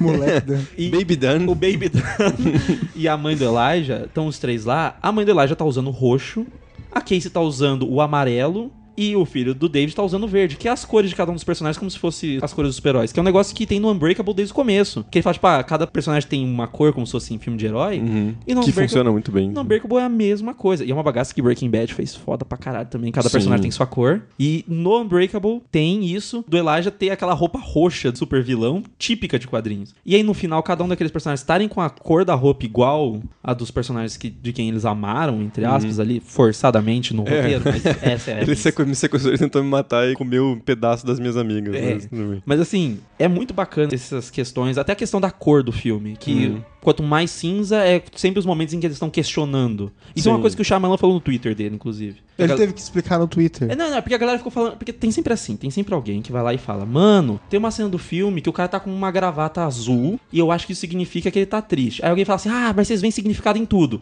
Dessa vez aconteceu a mesma coisa, falou assim: Ó, a cor tal e tal aparece no filme por causa disso. No momento em que a galera começou a falar que não era, o Shyamalan virou e falou assim: Não, gente. Eu pensei nisso sim. Quanto cor mais viva, quer dizer que mais eles estão acreditando nos poderes deles e mais as pessoas que eles amam estão acreditando neles. Então, no final, eles estarem com as cores dos personagens simboliza esse arco fechadinho. de Eles acreditam no potencial daquelas pessoas que morreram. Isso é foda. Mas o roteiro não condiz com essa abordagem visual do filme. Não. Não, até porque o roteiro não sabe o que fazer. né? Tem uma parte legal do roteiro, assim, ó. Que eu, eu dou um crédito, eu acho muito legal o jeito que o Mr. Glass escapa. Porque ele, ele te dá a impressão que o Mr. Glass não conseguiu fazer o plano dele. Porque ele tá catatônico Sim, como na verdade era tudo que ele queria fazer. Mano, muito muito legal. até. Não, é bom, é bom. mas é bem feito. tirando isso, Não, é o que funciona do filme. Porque o primeiro ato é tosco. Não, Que é o David Dunn procurando o, o Kevin, o que faz sentido. Só que aí quando eles vão lutar, velho, dá vergonha, cara. Velho, eu, sabe por quê? Eu gosto. Porque eu Ah, assisti sim. o cara dando uma, uma chave de braço no outro lá no primeiro filme de Mas- manhã, mas de noite, aí- tá vendo o cara bater ah, no mas daí outro. o Kevin fica tentando abraçar ele por trás. Mas é Mas a o que o mesma Kevin coisa, faz. exato. Mas, É o mano, fica dele. muito Não, mas, tosco, mas o, cara. o Kevin é tosco, velho. A Exato, questão não é essa. exato. É O, o que ele faz é quebrar a pessoa com o osso. Aí ele vai lutar Mano, com um cara que não se quebra. Se a fera dos X-Men não funcionou no cinema, podendo ser azul, não vai ser o James McAvoy ó, pelado. eu, concordo, eu concordo que, tipo, aquela briga lá do The Rock com o. Como que chamou o outro careca? O Vin Diesel? O, o The Rock e o Vin Diesel, quando eles quebram um concreto na mão, assim, desviando. Como é que chama o outro careca? São todos carecas. Jason Statham. É, podia ser, porque ele também tá no Velozes Furiosos. Mas é, funciona muito melhor, eu concordo. Mas. Sim, Não, mas tá, assim, é porque é um filme de ação. Eu- porque o Shyamalan não sabe dirigir ação, ele Então, não é diretor mas- de ação. Então não faz os caras lutar, velho. Sei Não, lá, mas mano. tem que ter. Surge, Cara. surge um maluco com uma zarabatana e O enfia que, na me, bunda não, do outro. o que me incomoda mais é a capa de chuva. Eu queria deixar bem claro. Mas não tem como você lutar com uma capa de chuva. Mano, o, o cara quebra a porta de aço. Mas O- ele não tá com a capa de chuva. Mas o mais fácil é lutar com capa Não, de não, chuva. mas essa cena dos dois lutando, entre aspas, lutando, é muito menos ruim do que a do final do filme. Porque aí tá um ambiente super aberto, claro, e fica mais ridículo ainda. Não, mas aí que tá. A questão. Não, a questão é assim, ó. O Shyamalan tem que entender uma coisa. Quando você tem um cara que os poderes dele só envolve soco e grito, não tem outra coisa pra fazer, porque o- isso que o, o James McAvoy fica fazendo, ficar gritando igual um bicho. Aham. Você não pode deixar os dois personagens longe um do outro, porque senão você fica gastando segundos de um cara correndo pra cima do outro e é muito tosco. Porque aí fica o David dando lá parado, mãozinha na cintura, enquanto o McAvoy tá indo lá trotando. Parece Literalmente. Um, gue- é, parece um guepardo indo pra cima do cara. Trampo, tá ligado? O cara fazer Tipo, aquilo. eu, eu entendo que ele colocou isso pra que ficasse claro que ele era um bicho quando o vídeo viralizasse. Uhum. É, senão as pessoas vão falar assim, velho, são só pessoas fortes, CGI. É, e ele levanta um carro também, só pra mostrar que ele é fodão. Então eu acho que assim, ele coloca essas coisas. Mas na cena inicial da luta, eu gosto, por exemplo, quando ele tá com a mesa. E aí a- o David Dunn segura a mesa. A gente tem só, no enquadramento, só as meninas, assim, achando que vão levar uma mesada. E o David Dunn surge e tá segurando, você vê a mão dele e aí você vê as costas dele que ele tá segurando na mesa. Uhum. Esse tipo de coisa é legal. Só que, de novo, o Shyamalan não sabe que não sabe dirigir ação. Não, e falta orçamento também. O filme custou 20 milhões de dólares, cara. Falta Um orçamento. filme desse Mano, é mas de novo, baixo. ele pagou o filme, cara. É, foi, foi isso que aconteceu. Por mais que tenha feito dinheiro o Split, ele tava tipo assim, mano, eu vou pagar meu filme porque é melhor isso do que os caras ficarem me falando que eu não posso fazer meu próximo filme. E ele Não. tá ganhando grana, né? Mas daí faltou dinheiro pra pagar o design, né? Porque essa, essa, esse pôster aqui me incomoda um pouco. É, não, é, posters. É, esses esse posters são meio assim Ficou complicados. pro sobrinho cara. fazer, né? Então, mas o pôster original. Não, não tinha um pôster diferente desse? Não sei. É porque tem uma bagaça massa do- desse pôster e de todos os pôsteres da trilogia que as pontas dos vidros quebrados se conectam. Se você for ver, as pontas do vidro quebrado do Split se conectam exatamente onde tá quebrado no Unbreakable. Tem uma bagaça assim, que já era uma É, dica. o, o- o sobrinho tem coerência. É, Não, mas no- nos dois. tô falando dos dois primeiros posters, Aham. tinha assim. Eu não sei se esse do, do Glass também acontece a mesma coisa. a gente vai deixar aqui no post o link dos posters conectados, mas o do Glass continua não conectando. É, não, o do Glass não. Agora que a gente viu aqui. É porque eu lembro que. Quando- da edição. É.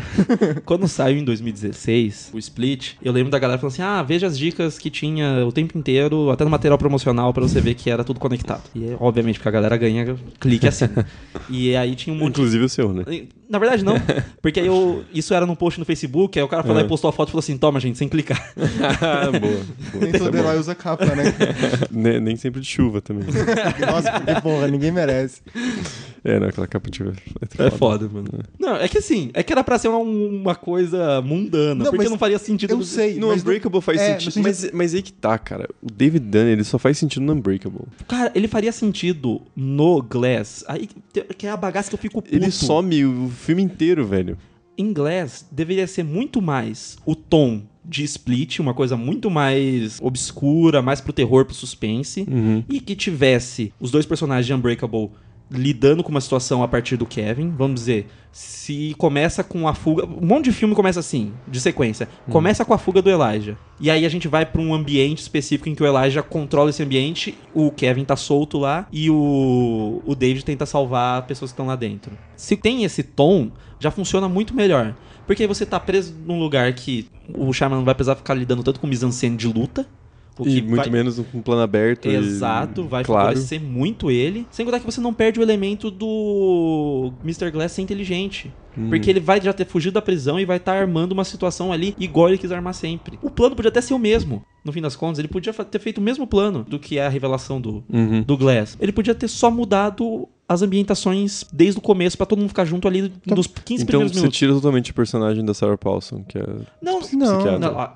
Cara, aí nós vamos entrar num É. negócio que aí me deu um nojo. Mas eu acho o final muito agridoce, tá ligado? É muito fácil, Não. mas eu Não, é entendo. ruim, Não, eu não é ruim. entendo. Eu não- Cara, o isso, final- isso, O isso final, o final é ruim. Isso Mas- da sociedade secreta. eu falei, não faz Não, sentido. é Não, uma merda. faz sentido Mas nenhum. é tipo assim, pra não ter. Pra... Calma, você já, você já grita.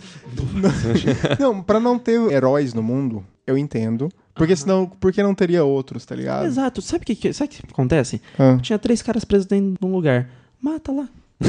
Você não precisa de duas Não horas precisa de filme. convencer os três que eles não têm exato, poder, né? exato. Se os caras vão matar de qualquer jeito, no fim das contas. Porque a questão é, a gente não tem tempo suficiente pra perceber que a Sarah Paulson é uma pessoa diferente que tá tentando convencer eles ao invés de matar eles. Aham. Se é pra matar, mata, mano. Quantas pessoas não morrem em cárcere, quantas pessoas não morrem internadas em hospital psiquiátrico? Muitas vezes são assassinadas e eles colocam a culpa em alguma briga dentro do, Uhum. do, do lugar, ou ele tomou remédio demais, alguma coisa assim. Desculpas mil tem pra aquele tipo de coisa. Ainda mais com um monte de prisão privatizada nos Estados Unidos, né?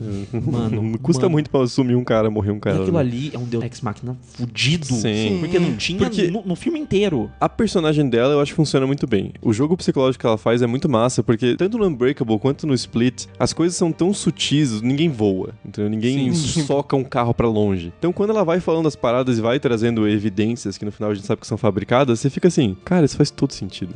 Você vê a, a pulguinha atrás da orelha do David Dunn ali, e principalmente o filho dele, assim. Você tipo, falou evidência, eu só consegui pensar em loucura.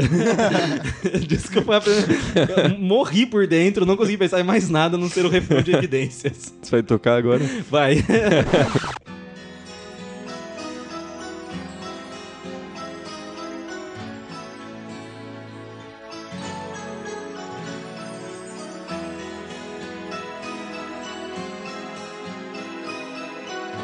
Então pode P- falar. p- Pode retomar, desculpa, eu, eu, eu morri por dentro na hora.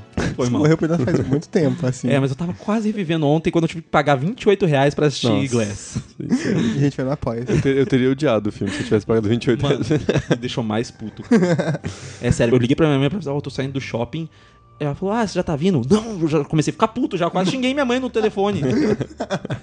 Porque eu paguei 28 reais. Eu não tinha 28 reais. É triste.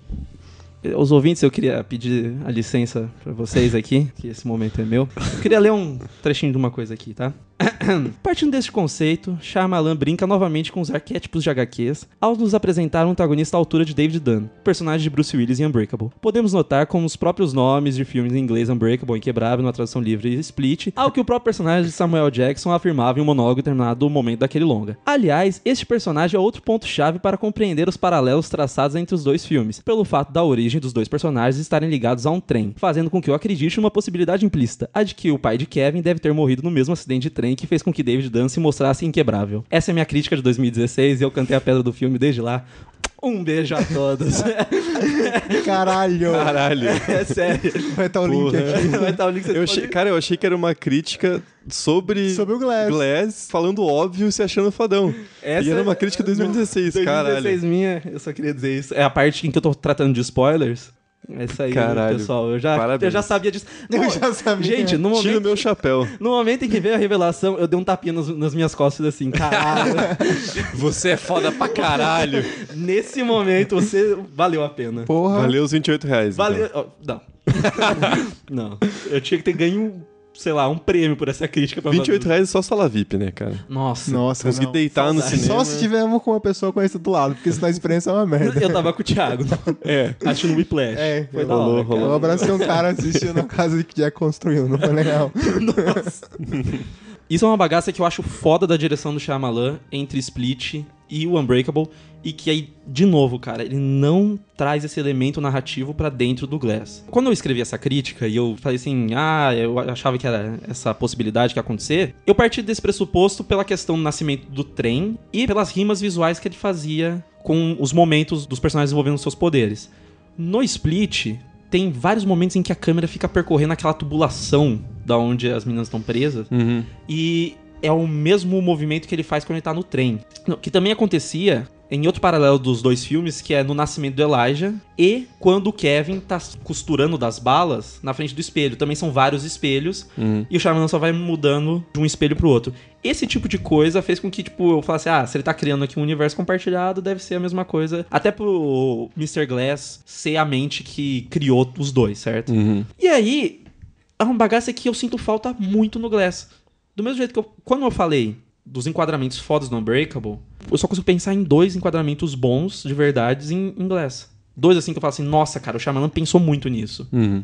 Que é quando eles pulam daquela janela que tem o, o poste de luz e tem muita neblina lá embaixo. Uhum. Que é, assim, é, eu achei meio mal feito o CGI, mas a ideia plasticamente é bonita, quando, bem no comecinho que tá o David Dunn e o Kevin, que eles pulam da janela, a gente vê a câmera de cima, assim. E um outro enquadramento que a gente vê a Sarah Paulson saindo do hospital e a gente olha pra ela pelo retrovisor de um carro. Uhum. O que de novo faz sentido porque, se não me engano, é quando ela vai ter a revelação de que o Glass fugiu. Então, a gente tá vendo até ali por um espelho a revelação dela. Esse tipo de coisa é muito massa, só que no Glass não tem nada disso. Não tem nenhum elemento assim que eu fale, cara, que posicionamento de câmera legal. Um, mais ou menos é na sequência que eles estão lá com a Sarah Paulson, tá os três sentadinhos lá na sala rosa, e que aí a câmera do Kevin tá mais instável, parece uma câmera na mão. A do David é paradinha. E a do Elijah é um plano holandês, assim. Que aí fica na diagonal a câmera. Mas tirando isso, eu não consigo pensar em um momento que eu falo assim, caralho, Shyamalan, 19 anos pra fazer esse enquadramento. é diferente do Scorsese, que quer fazer lá o Silence desde os anos 70, e você vê os enquadramentos e fica, mano... o cara tem um negócio desenhado desde que ele fazia Taxi Drive. Eu falo, Nossa, já sei. Vou filmar dentro de uma caverna e umas cruzes lá no meio do mar. Vai ser isso. O cara guardou por 30 anos. O Shyamalan parece que gastou 20 anos pra fazer o filme e não pensou na linguagem dele, sabe? Parece que foi assim, cara. Ele não sabia que ele ia conseguir fazer split. Ele conseguiu, ele falou, porra, massa, vou colocar essa cena aqui no final. Aí ele falou, tá, agora eu tenho que fazer o terceiro filme. e eu não sei o que fazer. Nossa. Agora, fudeu, que, que eu vou ter que inventar alguma coisa, senão tem que lançar agora, já prometi, porra. Eu senti que não tinha um terceiro Não, roteiro. cara, não tinha.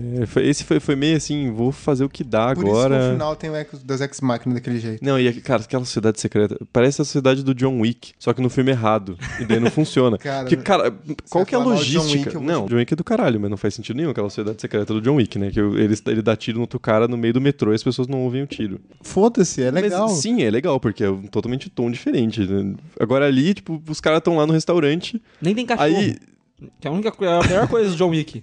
aí eles têm que esperar todo mundo sair. Mano. E tipo, e se alguém entrar? Mano, faz. Velho. Não faz nenhum não faz sentido nenhum aquilo, sentido, cara. Qual que é a logística disso? Qualquer maconheiro sabe. a, a pessoa não vai fumar maconha com os pais em casa, entendeu? Ô, galera, vem todo mundo fumar aqui em casa. Vamos usar umas drogas, mas meus pais podem bater na porta, entendeu? Exato, não, faz, sentido, cara. Qualquer, qualquer moleque sabe disso. E aquela tatuagem de merda, é um trevo aquilo? Que porra. Eu acho que é um trevo de três folhas. Eu acho que é pra ser um negócio que é tipo de, de pessoa que é normal. É. Eu, eu juro que é Ai, isso, cara. cu. Mas agora, um negócio assim que eu achei. E aquele negócio lá de fazer o Kevin mudar de personalidade? É muito massa ver o James McAvoy mudando de personalidade com aqueles flashes. Aham. Por que, que ele não fecha o olho? Você já parou pra pensar? Por que, que ele não vira fera e fecha o olho? Mas eu acho que é uma parada muito psíquica também, do sentido da luz. É uma parada não só literal, mas dele saber que ela. Que ela... Se você fechar o olho, Não. você ainda vai conseguir sentir, tipo, uma Não, parada. você vê através das pálpebras. Sim. Mas também. e quando ele tentou escapar, ele não colocou um cara de frente pra luz? Lembra que ele tá deitado no chão? Sim, mas não deu certo. Não, tava dando certo. Ele vai pra cima do cara, só que o cara consegue se mexer. Ele deixou o cara de costas pra luz, tampando a luz, pra que a luz não viesse no olho dele. Ele pode colocar uma fronha de travesseiro no, zóio Isso aí. e sair. Mano, a, ideia era mostrar o resto das personalidades que a galera reclamou que não tinha mostrado no Split. Não, não, eu, eu acho muito legal, muito divertido. Eu só acho assim, pelo menos faz um tratamento ludovico ali, sabe? Prende, o, prende o zóio do cara, igual na É. laranja mecânica. Não, ok, isso é um ponto. Mas a ideia, a prisão do David, que tem os canos e tal, eu acho legal. Muito legal. Isso é muito massa. Apesar disso não ser uma merda. Mas... Mas eles deviam ter desconfiado que é muito dinheiro pra um, só um grupo de pesquisa. Universidade não tem tanto dinheiro assim. Porque aí, o que ela fala é que ela é uma psiquiatra, que ela vai tentar resolver do jeito dela e Mas, tal. assim, ela, ela fala que ela teve três dias pra tentar resolver. Parece que tem um grupo, como se fosse uma galera que quer matar eles. Uhum. sem- até então, sem ser aquele grupo de extermínio lá. Tem um grupo que prendeu eles e ela tem três dias pra tentar salvar eles. É isso que pareceu. entendeu? Será, Pareceu cara? que não era grana dela, pareceu que era grana de. Ah, não, não, eu, eu entendi, eu entendi. Que, tipo, já tava prendendo eles, fazia, já queria prender Mas a tempo. história que ela conta pra eles é aquela, sei lá, de um grupo de pesquisa, alguma coisa assim. É, então. Só que qual que é o plano dela? Qual, Não, qual que é o resultado final que ela quer tirar daquilo? Só Então, ela tá conhecimento? Ela tá querendo impedir eles lá de. Ah, vocês aceitem que não, vocês não são super-heróis, vocês não têm Mas superpoderes. mesmo que ela, que ela convença eles, os caras não vão deixar eles serem soltos de novo. Não Exato. faz sentido. Não faz sentido. Não, é que na verdade eu acho que eu senti que tipo, vai rolar uma lobotomia se vocês não, não aceitarem, É. entendeu? É, Tanto pode- o do Elijah era pra ser basicamente uma bagaça que ia fuder o cérebro dele. Sim, né? tanto é. que ele, ele literalmente verbaliza isso, que ele Sim. tava trocando os remédios. Mas assim. Uma bosta. Não, cê- não é- é- cara, tem coisa que eu gosto, de verdade. Não, tem coisa que é legal. The Happening tem coisa que eu gosto, entendeu? Pô, mas The Happening tudo. Tem um cara que é viciado em cachorro quente, mano. Da- Quando que você vê isso? Tem Anel do Humor. Isso é anos 2000. Não, The ok. Happening é Bird Box feito certo. Por quê? Porque The Happening sabia que era ruim. Porque no momento em que uma pessoa com o QI do Mark Wahlberg começa a te questionar, é porque qualquer pessoa sabe o que tá acontecendo ali. Ninguém, ninguém me convence que The Happening é um acidente. The Happening era pra ser daquele jeito. A única coisa que eu acho que frustra Shyamalan até hoje é que ele não colocou um twist lá no The Happening. Até hoje. Nossa, que... Deve- Na verdade, não é as plantas, tá ligado? É. Nossa. The Happening daqui a uns 5 anos vai virar clássico cult, assim. Mas já é. Não, Já mas é. vai virar muito, assim. Mas daí eles vão The Room. explicando o final de The Happening. Ah, o Shyamalan vai de novo aparecer na TV e falar Genius! Igual naquele, nossa, aquele vídeo. Que ele fala que ele vai pro Japão, que ele, nos Estados Unidos todo mundo massacra ele, ele vai pro Japão, todo mundo fica chamando ele de gênio. Fico, velho, você tem um ego, tá muito onde, né? Mas é muito Tipo, louco. ele tem um ego muito grande. Não, não, não, não. O ego dele é, o- é proporcional à hipoteca que ele botou na casa pra Mas, pagar. mas, ah, você não falou a pior parte. Ele não tá falando, sei lá, de sinais, de, de Avila. Ele, tá falando, ele tá falando de Lester Bender. É verdade. Exato. ele verdade. falou que as pessoas, ele vai pro Japão, as pessoas chamam ele de gênio por causa do Lester Bender. Mas é muito louco isso. A galera. O Twitter é uma bolha desgraçada, né? Horrível. Não frequente. A galera tava, tipo, comparando as críticas dos Estados Unidos com as críticas do resto do mundo Porque na crítica dos Estados Unidos a galera cagou no pau no, Não, na Glass e no resto, tipo assim, meu Deus, muito bom e tal. E não. Não, isso, E mas, só não. Mas assim, no Não, Brasil. não é nenhum nem foi- outro, é bom. No, no. Brasil ele foi mais bem aceito. Se você for ver, a grande maioria das críticas, Sim. pelo menos, é, é bom. Ninguém fala que é maravilhoso, ótimo. Eu não vi ninguém, pelo menos, de crítica. Que não é.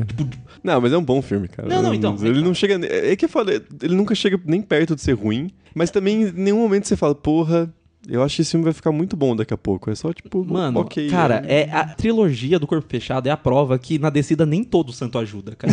É, o negócio é que não tem freio. É uma, trilo- é, uma trilo- é uma trilogia que não é uma trilogia. É. É. Porque é. tem um primeiro filme, um segundo que não tem nada a ver com o primeiro e o terceiro que tenta costurar os dois e não dá certo. Isso é não, uma não, franquia. Ele não quis costurar os dois, cara. Ele não quis costurar os dois. A bagaça é bizarro. Porque ele, no, no final, ele quis fazer um. como se fosse um capítulo pra cada personagem. É, é basicamente isso. É por isso que o nome do último filme é Glass. Mesmo É. uma hora de filme, o Glass é não faz nada. É, esse Demora- que- o que é um problema. É, tipo, ele, ele chamou de Glass pra fingir que cada personagem tinha um filme. Uhum. Que aí é o primeiro do Unbreakable, o segundo é do cara que é fragmentado, o terceiro do Mr. Glass. E aí ele não costurou as histórias. Não, esse filme parece muito mais a personagem da Sarah Paulson do que do, do Mr. Glass. Tipo, Apesar de no final ele, sair- ele não sei, ganhar. cara. Pareceu. Sabe o que pareceu? Isso aí. De, de verdade, pareceu tipo assim. Los Hermanos. Que quer fazer show e não quer tocar na Júlia. Pareceu isso. O Shyamalan foi querer fazer trilogia Corpo Fechado não quis colocar o David Dunn direito, entendeu? Tipo, ele, ele colocou. Ele, Caralho, que analogia. ele colocou de má vontade lá. Eu pensei que você ia falar que era agora os irmãos fala que vai acabar todo ano e faz uma turnê mundial. Não, esse é o Shyamalan. É a vida do Shyamalan.